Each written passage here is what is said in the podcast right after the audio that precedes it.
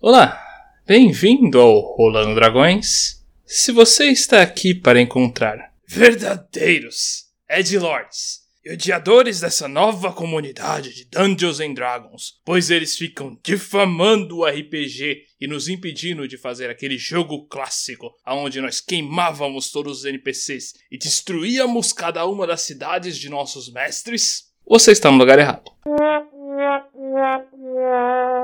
Então, verdadeiros superfãs da Wizards e toda essa comunidade, que amam e idolatram praticamente qualquer coisa que acabam criando, pois dará um jogo ainda mais emocional e que você possa colocar mais diretamente cada uma das emoções dos seus personagens e a atuação mais claramente deles para enaltecer cada vez mais os seus jogos, você achou errado. Mas se está aqui para ver pessoas que amam D&D a quinta edição e sempre se esforçam para melhorar, não apenas os nossos jogos, mas jogos de toda a nossa comunidade, com builds novas, monstros mais poderosos e alguns mapas diferenciados e homebrews por aí, agora sim você está no lugar certo.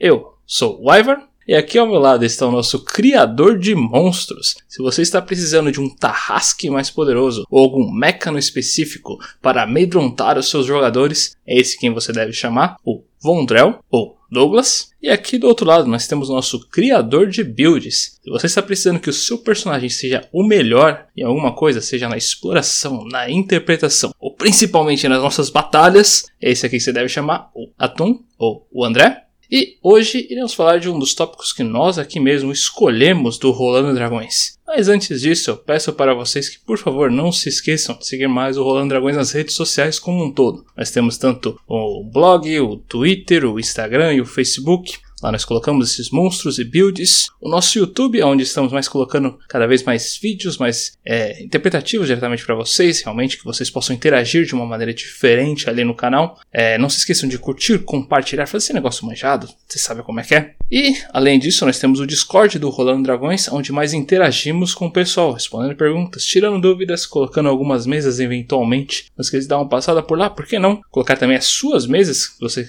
for um mestre aí, tá querendo começar, um ótimo ótimo lugar, tem bastante gente bem interessante por ali. Não esqueçam, é só seguir aqui os links dos comentários que chegam ali no nosso Discord.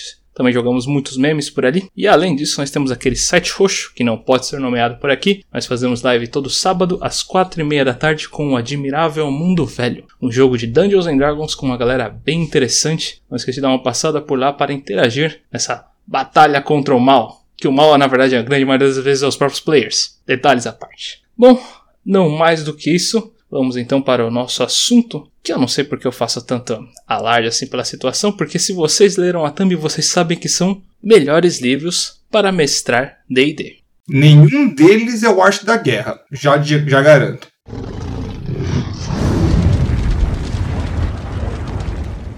E sou eu que começo hoje. Olha só, que incrível, que coisa, né? Anormal. Motivo do qual vocês perceberão ah, conforme a lista for andando aí. Então, é o seguinte, aqui no Rolando Dragões, então, nós, cada um de nós escolhemos três livros para falar, né, quais são que nós achamos os melhores. Então, na nossa opinião, quais são os melhores livros para você aprender a mestrar, ter inspirações, conseguir ali materiais interessantes para mestrar D&D a quinta edição. Avisamos que nós deixamos de fora, por assim dizer, porque a gente achou que é do kit básico, que é o livro do narrador do jogador, que o narrador também tem que ter uma boa lida, e o livro dos monstros. Esses três aí nós deixamos de fora. Por quê? Porque esse é o kit básico. Sem esse kit básico, a gente não vai chegar em muita coisa. Então, a ideia aqui que nós, nós traremos para vocês coisas fora deste kit básico. Beleza? Beleza, todo mundo avisado. Então, começar com a minha listinha aí, singela, de três livros. O primeiro livro que eu acho que é essencial para todo mundo de mestrado D&D, a quinta edição, é o Mythic Pharaohs. Escolha bem bizarra, mas porque no Mythic Pharaohs, então, vem uma coisa fantástica chamada Mythic Action. É o único motivo que esse livro está aqui. É isso. Porque ação lendária já tem no livro dos monstros. Então ação lendária é do kit básico. Só que a ação lendária, ação, ação mítica, ela já é um pouco diferente. Para quem não sabe do que eu estou falando, ação mítica é quando um monstro, qualquer monstro, mas geralmente bosses, ou boss muito mais fortes, chegam a zero de HP, eles recuperam toda ou quase toda a vida deles e ganham um novo set de ações e ou um novo set de ações lendárias, quando não os dois juntos, e recarregam a maioria do, das suas habilidades de recarga na hora. Em alguns casos, podem até usar na hora a sua habilidade de recarga e recarga de novo. É uma habilidade simplesmente fantástica para mestres. E o que é muito mais interessante, para quem acompanha um pouco mais Rolando Dragões, sabe que eu fiz um vídeo sobre a Tiamat, né? ainda que eu prefira a Tia Marta. E esse vídeo da Tiamat eu falei sobre ação lendária, que é o seguinte: é uma carta na manga do DM. Você, o, o, o combate foi muito fácil, bum, ação lendária. O combate foi difícil, você não quer dar o TPK? Não ativa ação lendária. Qualquer monstro pode ter ação lendária. A diferença é que você pode ou não ativá-la quando o monstro chegar a zero. E isso, para mim, deixa o quê? Deixa a arte de mestrar. Essa é a arte de mestrar. Mestrar é você saber quando ou não aplicar alguma coisa no seu jogo. Você ter o bom, não bom senso, mas ter a leitura do seu jogo, saber como estão os seus jogadores, tanto em ficha quanto mentalmente, eles estão muito cansados, cometerão muitos erros. É o momento de você puxar o tapete, é o momento de você atiçá-los. Então, esse, o Mythic Terrors, ele para mim, essa ideia da ação mítica, ela engloba tudo isso. Engloba de você ter esse gatilho que você pode fazer o que você quiser, ele engloba essa ideia de você conseguir é, colocar uma mecânica interessante e é uma mecânica mega legal. Muita gente chamou de gameista, muita gente xingou, tô nem aí. Eu lembrei na hora de God of War e de Final Fantasy. Porque, ah, derrotei o boss, bum, apareceu, segunda forma, toma aí, vamos lá, iniciativa de novo. Amo. Então, e é uma coisa interessante porque no RPG você pode puxar quando quiser. Então, para mim, isso demonstra muito sobre como a mecânica pode ser algo integralmente interessante e também depende do raciocínio e da inteligência do narrador de colocar. Inteligência de também, às vezes, de experiência do próprio narrador. Então, minha primeira indicação é o Mythic Pharaohs. A segunda indicação é a bem mais nova, que é então o Monsters of Multiverse. E, por consequência, todos os outros monstros que vieram depois. Douglas, só vai falar de monstro? É o que eu faço nesse canal. Eu falo de combate e monstro. Essa é a minha linha de raciocínio. Porque o monstro de D&D, a gente vive aqui reclamando que monstros de D&D são fracos. Eles não têm coisas interessantes para fazerem no seu combate. E o Monsters of Multiverse então veio então para mudar exatamente isso, trazendo então ações bônus, mais reações, a, a, monstros oficiais agora com formas míticas, entre outras coisas. O Fizban trouxe um pouco disso. O o Twitch Light também trouxe bastante disso. O Strixhaven trouxe outros monstros desse tipo. Mas o Monsters of Multiverse foi o começo dessa ideia. Então, para mim, todo monstro pós Monsters of Multiverse é muito mais interessante de analisar e de conseguir mais inspiração. Antes disso, eu puxava muito mais inspiração dos livros do, do cenário de Magic the Gathering, como o Ravnica, o, o Mythic Theros, entre outros. Aqueles monstros eram muito mais poderosos e interessantes do que os do D&D Forgotten Realms, Faerun, ou seja lá o que for. Agora, com o Monsters of Multiverse, essa nova injeção de coisas para os monstros, tá fantástico. Volto de novo. Para quem viu o meu vídeo do Vecna, cara, o Vecna tá muito, muito legal. Tá muito bem feito, redondinho, para ser, ser pronto para usar. Como diria o cara lá do, do Forja no Fogo, it will kill muito, muito bom. Então, você. É uma coisa que eu sempre venho dizendo que você tem que colocar coisa legal no seu monstro e o, esse veio incerto. Então, dê uma olhada em tudo que veio de monstro depois do Monsters of Multiverse, que vale a pena você para analisar e criar seus monstros. Então, recomendação mega interessante aí. E por final, eu usarei a minha carta branca no Rolando Dragões. Eu indicarei praticamente dois livros ao mesmo tempo passou pelo consenso do Roland Dragões. O André e o, e o Ivar deixaram. Que é o seguinte, que é Curse of Strahd e, ao mesmo tempo, Van Richter's Guide to Ravenloft. Por que que os dois? Curse of Strahd, para mim, ele é o cenário que eu mais sempre tive curiosidade para falar, para narrar, para fazer tudo. Primeiro ponto, por quê? Porque eu sou um jogador que vim de Vampiro à Máscara. E aí quando alguém fala, tem um vampiro em D&D, ah, eu quero.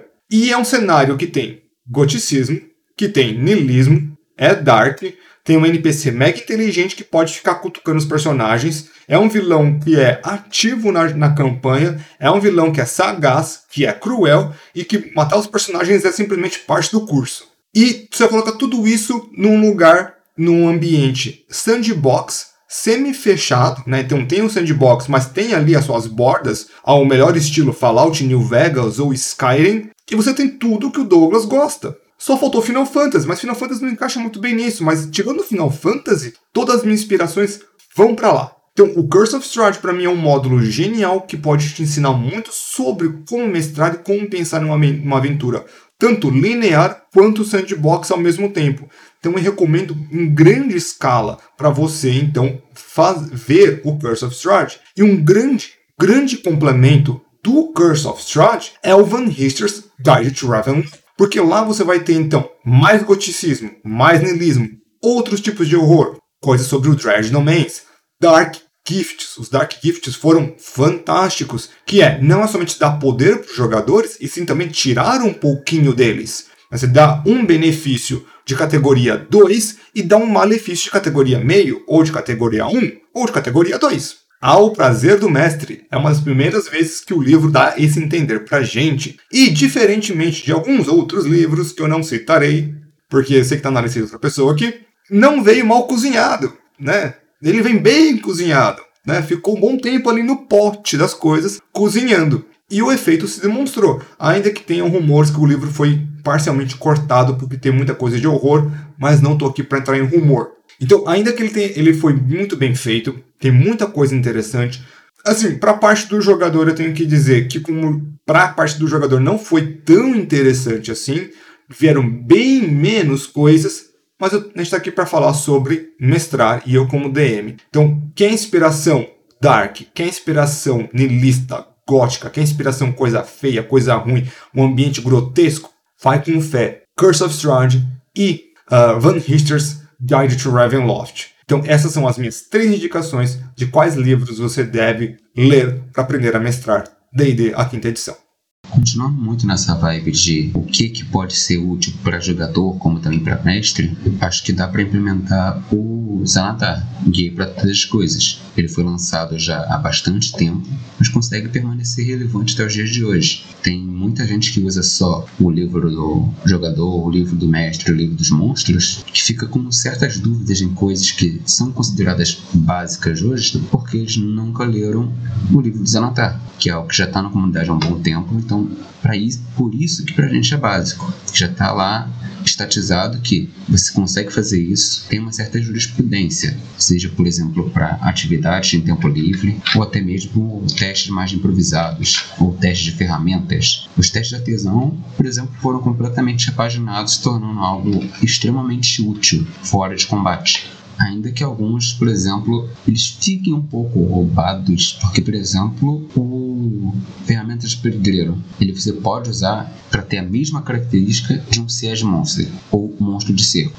Para quem é só jogador e não mestre, então não deve conhecer muito bem o termo, Siege Monsters são monstros capazes de dar o dobro de dano em estruturas. Então tem determinadas passivas que, dependendo da ferramenta que você está usando, você vai ser muito roubado salta aí, o meu personagem dele, ele não se perdia, basicamente porque no grupo a gente tinha um survival muito alto, uma pessoa que tinha proficiência com cartógrafo e salta aí com navigator tools. Então sempre sabia onde estava, sempre sabia para onde queria ir e eles tinham um ranger e também o survival todo mundo muito alto. Ao mesmo tempo que, por exemplo, agora em Bowl, a gente está tendo os alquimistas e herbalistas. Daqui a pouco o Jota deve pegar aí uma proficiência com ferramenta, que eu não vou dar nenhum spoiler aqui também.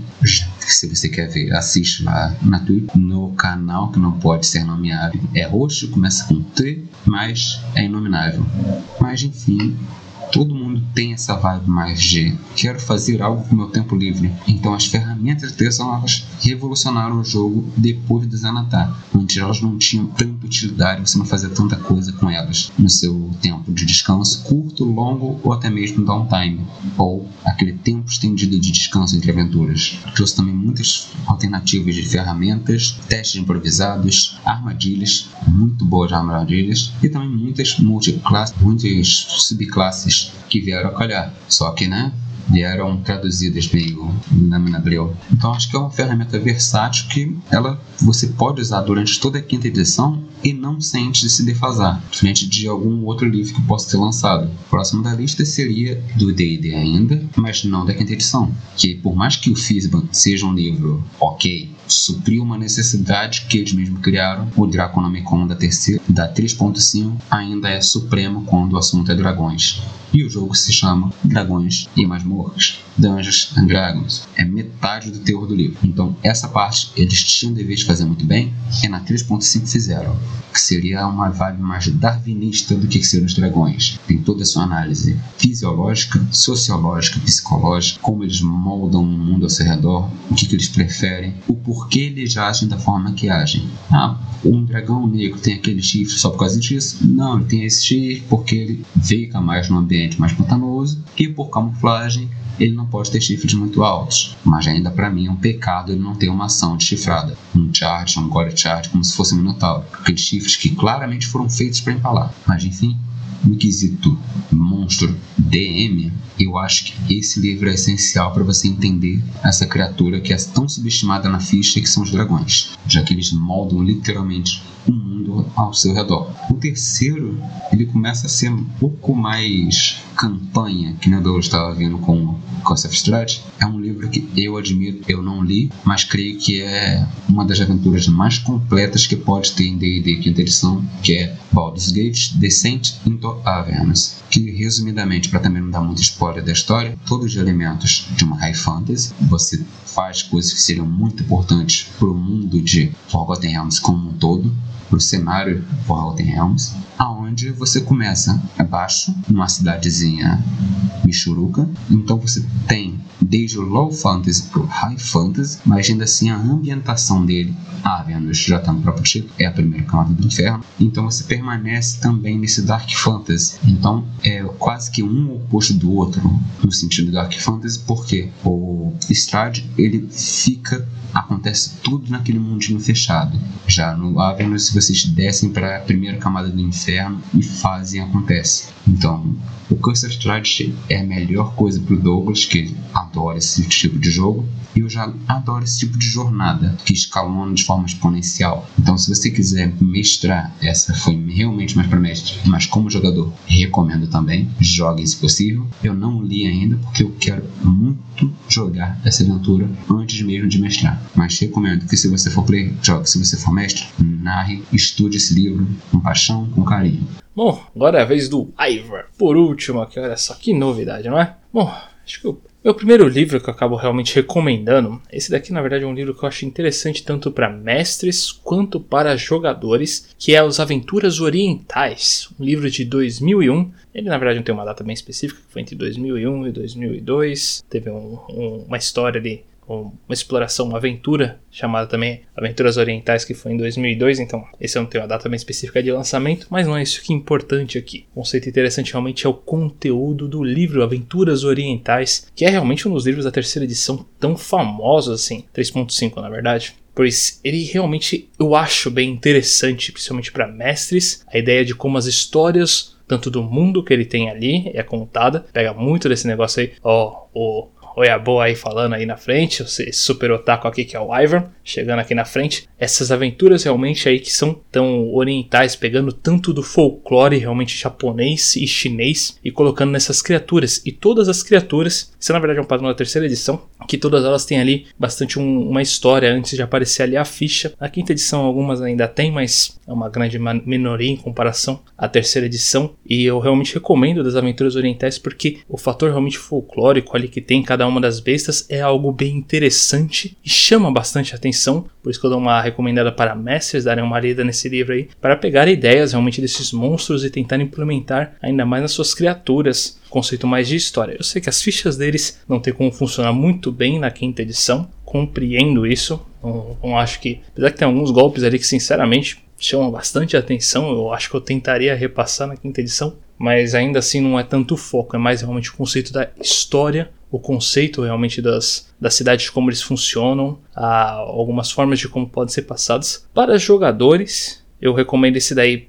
principalmente pelo conceito de, de criação de personagens que ele tem ali, pois ele demonstra uma forma diferente de você dar uma, uma nomenclatura diferente para certas classes. Eu acho isso bem interessante. Tipo, o guerreiro, na versão oriental dele, ele é literalmente chamado de Bushido. Ele tem essas separações ali e tem até alguns conceitos ali de como podem ser utilizados. É um livro bem dinâmico e bacana para você pegar esses tipos de coisas mais orientais e repassar para seu personagem na história dele de uma maneira bem uh, condizente, eu diria. Chama bastante atenção, inclusive Mestres tem algumas dicas ali de como você pode fazer com que o alinhamento dos personagens, sabe, o alinhamento bom e justo, possa dar algumas recompensas mais interessantes. É, ele dá algumas dicas bacanas, pois realmente no conceito da era ali, do, das aventuras orientais, era algo muito importante ser o Bushido leal bom, realmente ser uma pessoa nobre. E aí, então ele dá algumas dicas interessantes de como dar uma trabalhada nisso. Inclusive também as aventuras orientais ele tem alguns pequenos mapas ali que auxiliam realmente a dar uma verificada de como era o cenário da época. Chama um pouquinho a atenção, mas sai mais o Ivar falando, que é um maníaco por cenário por aqui. Me chama a atenção dar uma passada ali nas imagens, mas para eu tentar elaborar melhor elas, eu não acho que elas são perfeitas, nem ferrando.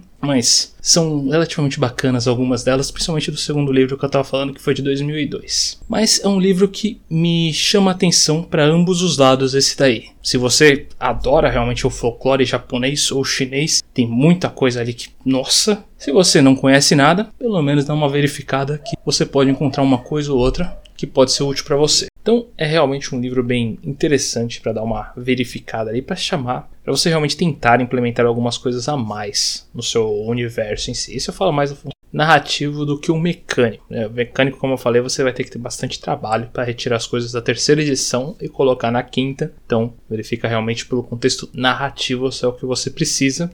Já o meu segundo livro que eu acabo recomendando seria o Magic Item Compendium. Esse é um livro também da edição 3.5 que eu particularmente acho bem interessante, pois ele tem realmente uma grande variação de itens ali da, da época da 3.5. Muitos deles eu já adianto que são bem apelões realmente em comparação da quinta edição. Alguns são mais leves e simplistas, mas você tem como ter muitas ideias de itens mágicos, itens legendários, itens raríssimos para você colocar realmente na sua campanha de RPG. Ah, não não tem muito que ser trabalhado nesse daí mesmo, porque é só se dar uma verificada na CA da, da, da arma, o quanto ela dá de dano. Esse é bem mais simples realmente de você fazer a verificação, por isso eu recomendo tanto para mestres darem uma olhada para realmente implementarem cada vez mais a sua ideia de como são os itens em si. Inclusive, nesse daqui eu acho bem interessante, eu lembro principalmente do, na parte das armaduras ali, de como ele tem uma vasta história realmente como cada uma das armaduras foram criadas ali. É algo, eu vou colocar só uma base aqui, eu diria que cada armadura ali tem algo em torno de meia página de história da sua criação e enriquece bastante o conceito do mundo em si e também existem outros itens que têm realmente bastante história e enredo ali descritos. Então isso auxilia bastante na sua forma, você como mestre realmente utilizar esse livro Sabe, esse daqui, sem nenhuma dúvida, é um livro, uma especialidade para mestres na sua criação de mundo com esses itens mágicos em si. É, realmente você dá uma lida ali, ver quais são úteis para o seu mundo ou quais podem ampliar realmente a história de cada um dos seus mundos. Vários deles têm essas histórias extras e são fáceis de ser implementados. Só precisa dar uma verificada um pouquinho no, na CA deles ali, quanto melhora. CA não, a CA é para monstro. É... Não, a classe de armadura, tá certo. A, grande das armaduras, a maioria das armaduras tem uma CA muito alta, então você tem que dar essa variada porque a terceira edição era outra coisa. Mas não é nada um bicho de sete cabeças, nem nada assim. É bem simples, mesmo que você seja um mestre ainda bem amador. Esse daqui é um livro bem interessante para você dar uma olhada nessa variação. Eu sei que realmente na quinta edição você tem como fazer pegar todo um compêndio das próprias itens mágicos que temos na quinta edição como um todo, e até acho válido também se dar uma verificada antes nisso, na própria quinta edição até explicaria bastante o seu trabalho, mas esses aqui da terceira edição eu acho eles bem interessantes e bacanas e são um implemento extra. Muitos dos que tem na quinta edição já tiraram daqui, eu concordo plenamente, mas ainda assim ainda tem alguns que estão em falta em comparação e podem ser aqueles que você está precisando. Então, não esqueça de dar uma olhada caso você ainda ache que tem poucos itens mágicos no seu mundo. E o meu terceiro e último livro esse seria o Tasha's Calderons of Everything, lançado em novembro de 2020, o único da minha lista que é o da quinta edição. Olha só como eu sou torto. Apesar dos vários vídeos aqui, podcasts que nós tivemos reclamando da taxa em si, é inegável, nós já mencionamos aqui várias vezes, que ele é um livro com muitas ideias interessantes. Então, esse daqui é verdadeiramente um livro que eu não recomendo para mestres amadores, que estão apenas iniciando. Esse daqui é, é você um mestre aí que já teve umas, uma campanha, duas campanhas, já tem mais ou menos uma ideia de como é o seu ritmo, a forma que você faz e sente um pouquinho falta de alguma coisa. E Tasha, Calderons of Everything, ele te entrega realmente muitas coisas interessantes, muitas coisas diferentes que podem ser o complemento de você como mestre para você realmente melhorar ali a sua história, a sua aventura, como ela funciona. Ele realmente tem muitas ideias bacanas e interessantes, é que todas elas pra gente aqui do Rolando Dragões, elas são meio que mal trabalhadas. Sabe, sempre aquela coisa ali que mecanicamente sempre falta um último apertozinho, uma melhorinha, alguma coisinha diferente, muitas coisas ali. O sistema realmente social ali dele, a gente vive falando que dá muita coisa com muita facilidade, tá muito vasto ali, tá muito fácil de você conseguir itens mágicos seguindo essa linha. Então é sempre aquele negócio que ou você tem que dar uma reduzida ou você tem que colocar algum fator mecânico em cima da, do conceito. Mas ele é abarrotado de ideias interessantes. É aquele monte de coisa que se você dá uma lida e dá uma pensada por cima, você consegue melhorar e colocar na sua mesa. E não vou falar que todo mundo vai curtir, mas com certeza você vai, vai curtir bastante, porque uma ideia que você ali realmente trabalhou, jogou em cima, pode ser o que está faltando na sua mesa, e a grande maioria pode acabar achando interessante. É o que a gente viveu falando aqui ao longo do Rodar da Taxa, ou como ela dá uma, uma grande variada nas ideias ali, e tem como mestre trabalhar bastante para que ela melhore cada vez mais. Mas é sempre esse negócio, precisa dar uma trabalhada a mais. Jogar do jeito que tá, vai dar errado. Assim, surpresas, literalmente zero. Porque então, agora deixa eu explicar o que aconteceu aqui. Por que, que tem essa ordem meio bizarra? Pra quem já ouve podcast normalmente sabe como é que é a ordem aqui. Primeiro o Ivor, depois vem eu e o André. Porque o Ivor vai apresentar o título, vai dar uma abrangida interessante. Eu venho com a parte geralmente mais de mestre e o André com a parte de jogador ou quando é coisa de classe. Ele que é nosso especialista. Então fica aí por último. E hoje, então, o que aconteceu? Eu falei somente livros de quinta edição, o André passou um deles que não é quinta edição, e o Ivor, tipo, ah, que quinta edição? Foi por isso que dessa ordem maluca de hoje. Mas vamos lá. O, o Aventuras Orientais, estava até comentando aqui. Aventuras Orientais é uma coisa que sente falta, no geral, não somente duas aventuras orientais e sim, aventuras fora um pouco mais da casinha. Uh, do tipo, eu sei que tem Witchlight, sei lá o que, mas talvez um pouco mais de pé no chão, como aventuras orientais ou alguma outras coisas assim, pra gente poder ter uma, uma outra vibe dentro do D&D. Não, não jogar tanto mais pro high fantasy, mas às vezes pro low ou pro diferente. Talvez o Spelljammer venha aí para dar essa compensada legal aí nessa, nessa ideia como um todo.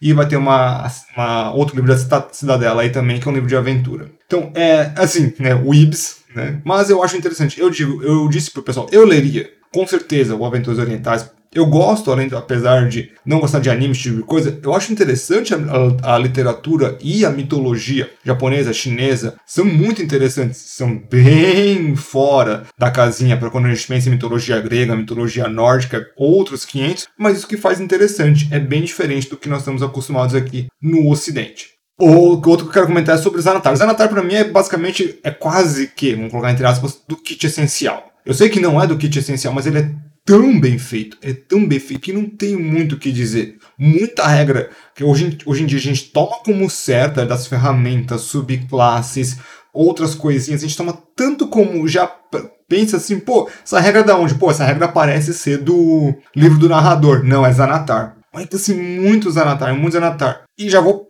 puxar um pouco o tapete, né? Não vou falar mal, mas quando anunciaram taxa, a, a minha percepção, acho que a percepção de muita gente inicialmente foi: esse será o novo, o novo Zanatar. É daqui que nós tiraremos aí muita regra legal. Então, muita gente foi muito, com muita sede nesse livro. Eu acho que esse foi um dos grandes problemas. E nós, Rolando Dragões, somos culpados iguais. E eu falei pessoalmente, nem ter dito isso, que eu falei: esse será o novo Tasha. Esse será o novo Tasha. Esse será o novo Zanatar. Esse livro aí será caramba, trará muita coisa boa. E onde a gente, infelizmente, foi com muita sede, e não entregou tudo aquilo.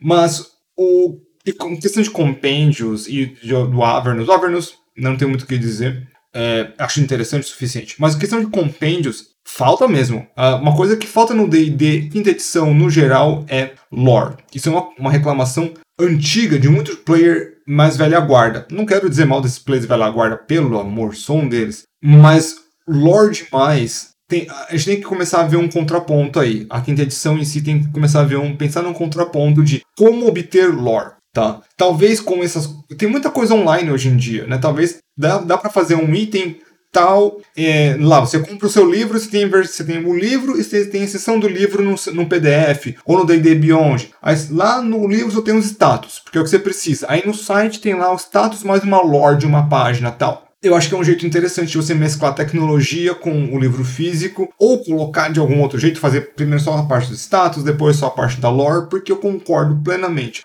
Falta pensamento em lore, falta pensamento descritivo, falta muita coisa na quinta edição. É uma falha gigante. Eu não quero criar experiências para ninguém, mas o Spelljammer virá subdividido em parte de aventura, DM e jogador. Talvez, talvez comece a vir aí acho difícil. Se não for para vir agora, eu acho que não vem mais na quinta edição. E, na, e na, se não vier também na 5.5, acho muito mais difícil de vir. Não, não tenho muito mais o que falar sobre é, é, o Avernus ou o Zanatar. São escolhas fantásticas. Que eu espero aí que algum dia tenhamos algo parecido com Uh, tanto esse compêndio quanto Aventuras Orientais e com o Draconomicon. O Draconomicon já foi, teoricamente, foi o, o bendito do, do Fisban, que foi legalzinho, mas legalzinho, mas não chegou nem aos pés do que a gente queria de novo. Pelo comparativo. Comparando com o Draconomicon, não foi grandes coisas. Foi um livro interessante. Foi pós Monsters of Multiverse. Então, os dragões de lá estão melhores, mas não chega nem perto da explicação lógica do 3.5. Lembrando, não estou puxando sardinha 3.5, estou falando que eu queria um pouco mais de explicação do que realmente aquilo. Cara, sobre o Magic Steros, que nem eu já disse, eu já entro meio discordando da forma que o Douglas mesmo diz, beleza, você consegue dar ação mítica para qualquer monstro do jogo. Eu já deixaria só para boss. Mas eu gostei muito dessa vibe. Mesma forma que o Ivy falou das aventuras orientais, Mystic Tales ele veio com toda a vibe mais greco-romana. Toda essa fantasia greco-romana veio muito a partir do Mystic Tales. Tanto as raças, sátiro, etc. Minotauro os monstros como Medusa foram muito melhor explorados, então ele veio agregando muita coisa da mitologia do mundo real mitologia do mundo real. Eu digo mesmo também, por exemplo, para aventuras orientais, que ele segue a mesma vibe e é assim que geralmente cria os mundos, tirando ou da geopolítica ou da mitologia do mundo real, de forma que vai sempre agregando algo que já foi existente. A própria história humana já te ajuda nisso e já pega ações de consequências de forma que você consiga trabalhar bem. No Monstros do Multiverso, por outro lado, ele já é muito mais exclusivo com DM, a partir do momento que ele literalmente trabalha muito muito mais os monstros. Você tem uma coisa nele que é o seguinte: os monstros de outras campanhas anteriores eles vão ficar muito defasados com o tempo. É um problema que eu estou tendo com o Pandelver. Não dá para você hoje em dia colocar as subclasses atuais para enfrentar quatro goblins numa luta justa. Primeiro que você está usando goblins numa luta justa, você já está errado. Acho que não vamos entrar nesse mérito. Segundo que, se você for ver antes de, dos monstros do multiverso, D&D não é meio que retroativo. As multiclasses dele, as subclasses dele ficam muito mais OP do que realmente os monstros anteriores a elas. Mas mesmo geralmente não acontece. Você vai ter uma ação lendária ou uma ação mítica. A ação lendária existia desde o livro do monstro, que o Douglas disse. Então não teve grandes atualizações. Esse foi quem bateu o martelo e, ok, taxa veio com as atualizações para os players. A partir daí veio muita coisa para os players e Monstro do Multiverso veio para igualar a equação. Esses dois aqui são meio que contrapostos, tanto o Tasha quanto o Monstro Multiverso. Um trabalha mais do lado do jogador, outro trabalha mais do lado do monstro. São igualmente meio 5.5 para mim, de forma que, ok, eles vieram, não gostei muito de como vieram, meio que no meio do caminho dizendo que a partir de agora tudo é uma grande um ambiente para testes para o nosso próximo lançamento, porque ficou meio dividido meio a meio. Esses monstros são, esses outros não são, esses players, essas raças podem, essas raças não podem. Colocando muita coisa muito fácil, como por exemplo a troca de subclasses. Você pagar um dinheiro, tu conseguiria trocar de multiclasse. Sendo que existe muita magia de quarto quinto nível, que é um custo maior do que superior do que isso. Então foi muito feito para aventuras de baixo nível, de forma que dá a entender que os próximos lançamentos, tirando Spelljammer, Spelljammer parece que vai ser muito High Fantasy, um nível elevado, mas fazia antes parecer que, ok, as aventuras não vão passar muito do quinto nível, porque se eles passarem do décimo, aí já vai trocar de classe praticamente por descanso curto. Vou pagar um dinheiro, vou trocar de, de subclasse. Então ficou um negócio meio estranho de ser mal. É a impressão que dá esses dois livros. Mas aí tomara que os próximos lançamentos contradigam isso. E o Wyver aqui como último aqui. Vamos verificar, olha só coisa rara hoje em dia. Quero deixar bem claro que não foi. Eu não diria que não, não teve uma votação nem um contexto do porquê o Ivor começa normalmente essas coisas. Foi, uma, foi um processo natural e acabou ficando por isso mesmo. Mas indiferente desse, desse comentário. Dos livros do Douglas, em si o do Mythic Teros, eu acabo colocando realmente as palavras do André como as minhas também. Concordo plenamente. O Ivor, que já foi o cara que já falou aqui, o monstro que tem que ter, se ele vive mais de um mês em um lugar, ele já tem que ter uma ação do lar. Você colocar então ação mítica nele. Eu não tenho absolutamente nada contra realmente o conceito, só foco que seja uma criatura importante no mínimo para o cenário que você tá, para que isso seja impactante. Não tenho muito o que reclamar, não foi um livro que eu li muito, só dei uma verificada realmente nessas coisas, e só ação mítica que realmente me chamou muito a atenção, e é o que eu recomendo que mais mestres utilizem. Monstros do Multiverso eu também sinto mesmo, apesar que pelo próprio nome vocês sabem que você só vai encontrar monstros lá, não quero muitas coisas diferentes disso, mas realmente tem uma ideia da criação de monstros dele, essa forma nova, que a Wizard está criando realmente chamou bastante atenção. Forma diferente de se utilizar magias nos monstros. É algo bem bacana e interessante que eu realmente recomendo que seja mais utilizado exatamente para que deixe as criaturas mais poderosas. Acho que esse é realmente é o foco do, do plano que estava utilizando.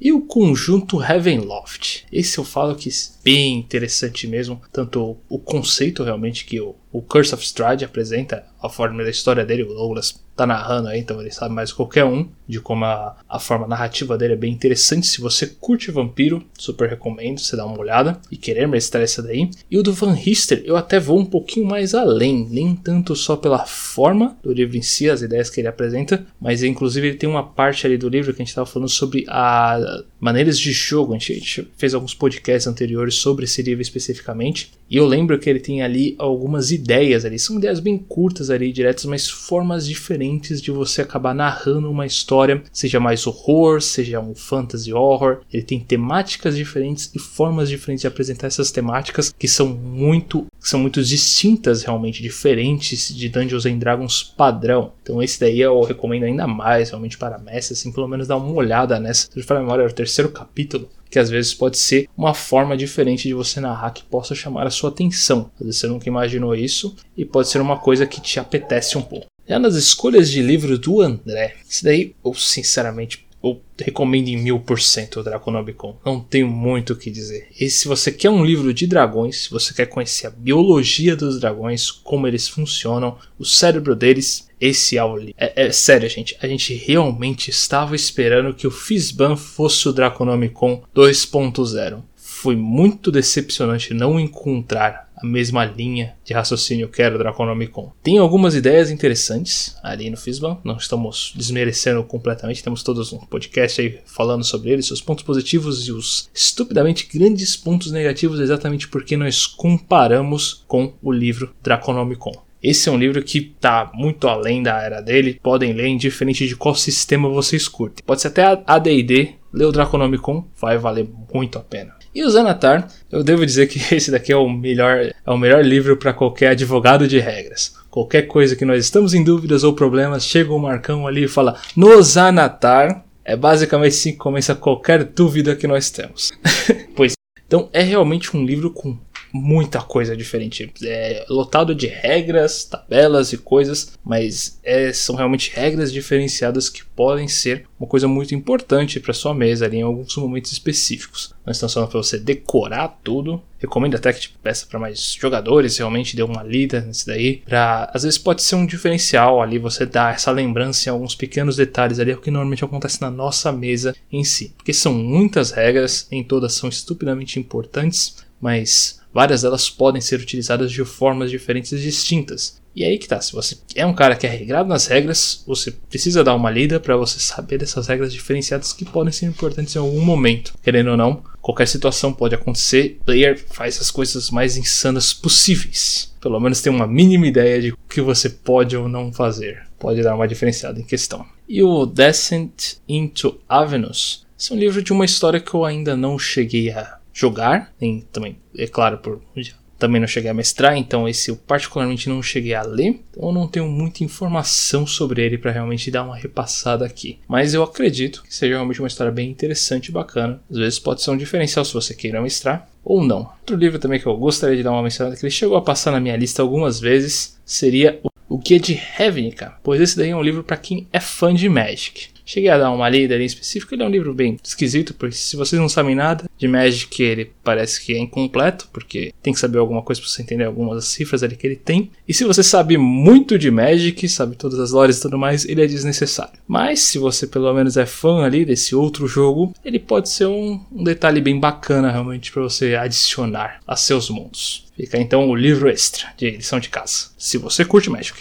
Eu preciso me demitir, porque quando o Ivor falou sobre spellcasting, eu lembrei de algo mega importante. O spellcasting pós-taxa, pós-Monsters of Multiverse de monstro, não tá eficaz. Uh, sinceramente, tá simples, tá mais fácil de ser lido, tá, tá assim, tá mais fácil de ser usado no, no momento da batalha. Mas, sinceramente, como o DM que gosta de um combate legal, gosta de um combate tático, bonitinho, bacana, Tá mais fácil de ser lido, mas não tá eficaz. Então, é a única coisa que tá pecando bem legal é isso. Então, infelizmente, eu ainda tenho utilizado. Eu tenho utilizado então a nova tática de fazer monstros com ação, com ação bônus, reações e o caramba 4, mas quando quero fazer um spellcaster ainda, eu ainda estou utilizando a fórmula antiga, que é separar as magias para que eu consiga. É mais trabalhoso, é mais demorado, a batalha fica um tantinho mais travada, conforme tem, você vai pegando um pouco mais de habilidade,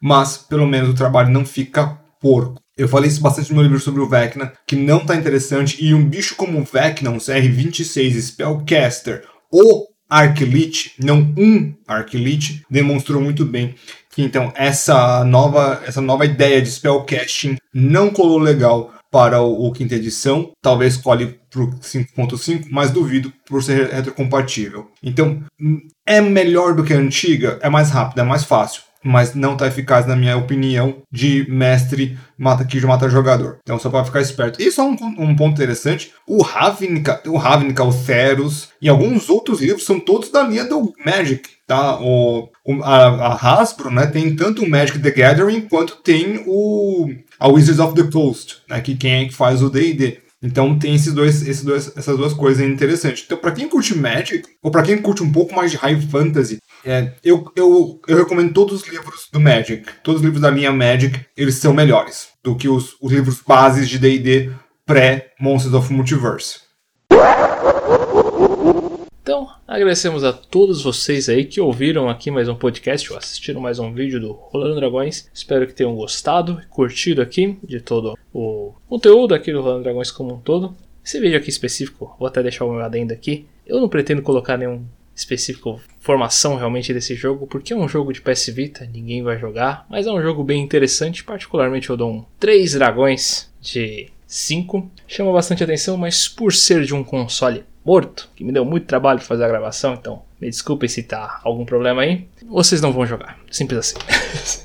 Mas não mais do que isso, eu peço então para vocês que por favor não se esqueçam do negócio manjado aí. Seguir mais a gente nas redes sociais, temos o Facebook, Instagram, o Twitter, nosso Discord do Rolando Dragões, onde mais interagimos com o pessoal, respondendo perguntas, tirando dúvidas, melhorando realmente o RPG de cada um. Se vocês tiverem realmente alguma mesa precisando de pessoal, nós temos ali também uma, uma um lugar realmente para o pessoal colocar ali, é, apresentar as suas mesas. Você pode encontrar o jogador que está faltando para você por lá, nossa comunidade. Além disso, nós aqui no YouTube, por favor, façam esse negócio manjado. Todo canal fala, então não vou repetir aqui. E o nosso site roxo, que não pode ser nomeado, todo sábado às quatro e meia da tarde nós temos o admirável Mundo Velho, uma campanha de Dungeons and Dragons. Por favor, dê uma passada por lá, interaja conosco, tentando melhorar realmente a nossa mesa, interagindo, por favor. Então, não mais do que isso, desejamos a todos vocês uma boa tarde, uma bela noite, uma ótima leitura e perfeitas rolagens. E seria incapaz da minha parte se eu terminasse um podcast inteiro falando sobre livros e outras coisas sem falar. In a hole in the ground, there lived a hobbit.